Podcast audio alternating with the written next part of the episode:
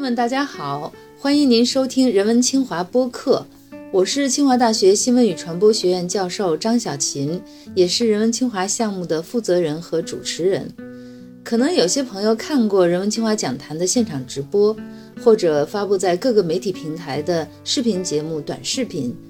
播客呢，是我们跟大家交流的另一个窗口，会完整呈现我对各位清华著名学者的长篇访谈。在第一期节目当中，您会听到著名经济学家李稻葵的人生故事。您能想到吗？他小时候还是一个很能打架的孩子，后来在哈佛留学的时候做过开警车的保安，给犹太教授做过家庭厨师，还有很多有趣的故事都在访谈当中是第一次对外发布。当然了，也还有很多内容是他的专业观点，也会陆续发布。在节目正式开始之前，我先给大家介绍一下人文清华讲坛的缘起。提起清华呢，很多人都会认为它理工科很强。事实上，清华也不缺人文传统。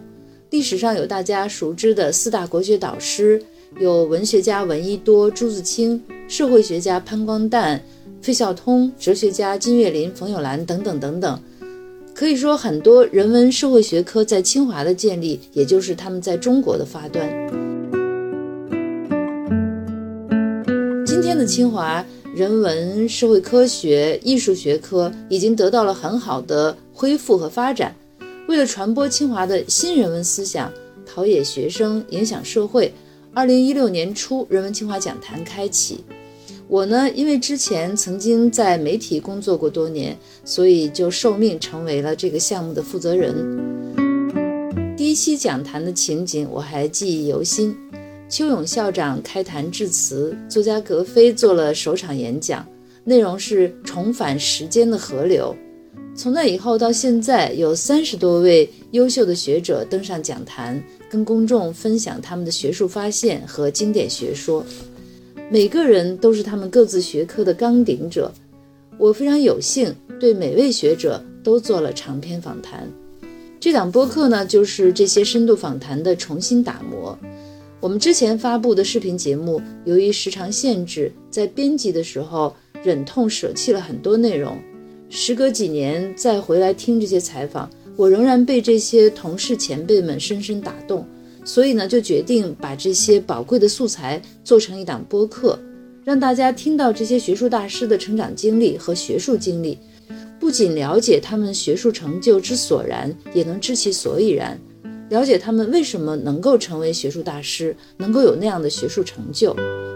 而他们作为亲历者的口述呢，也可以同时呈现出特定时期中国社会人和文化发展的一段很鲜活的历史。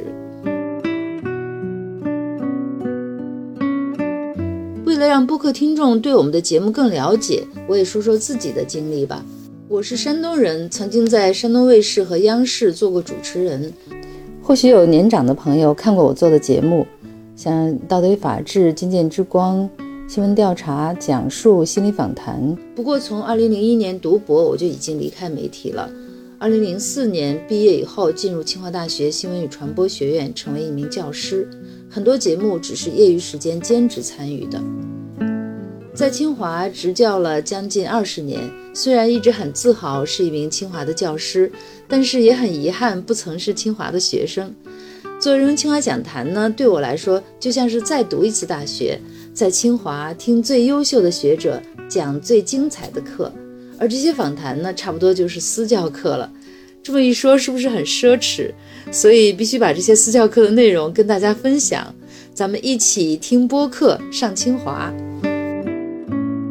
另外需要说明的是，采访呢都是在几年当中陆续进行的，部分内容只能代表当时受访者的观点，请您理解。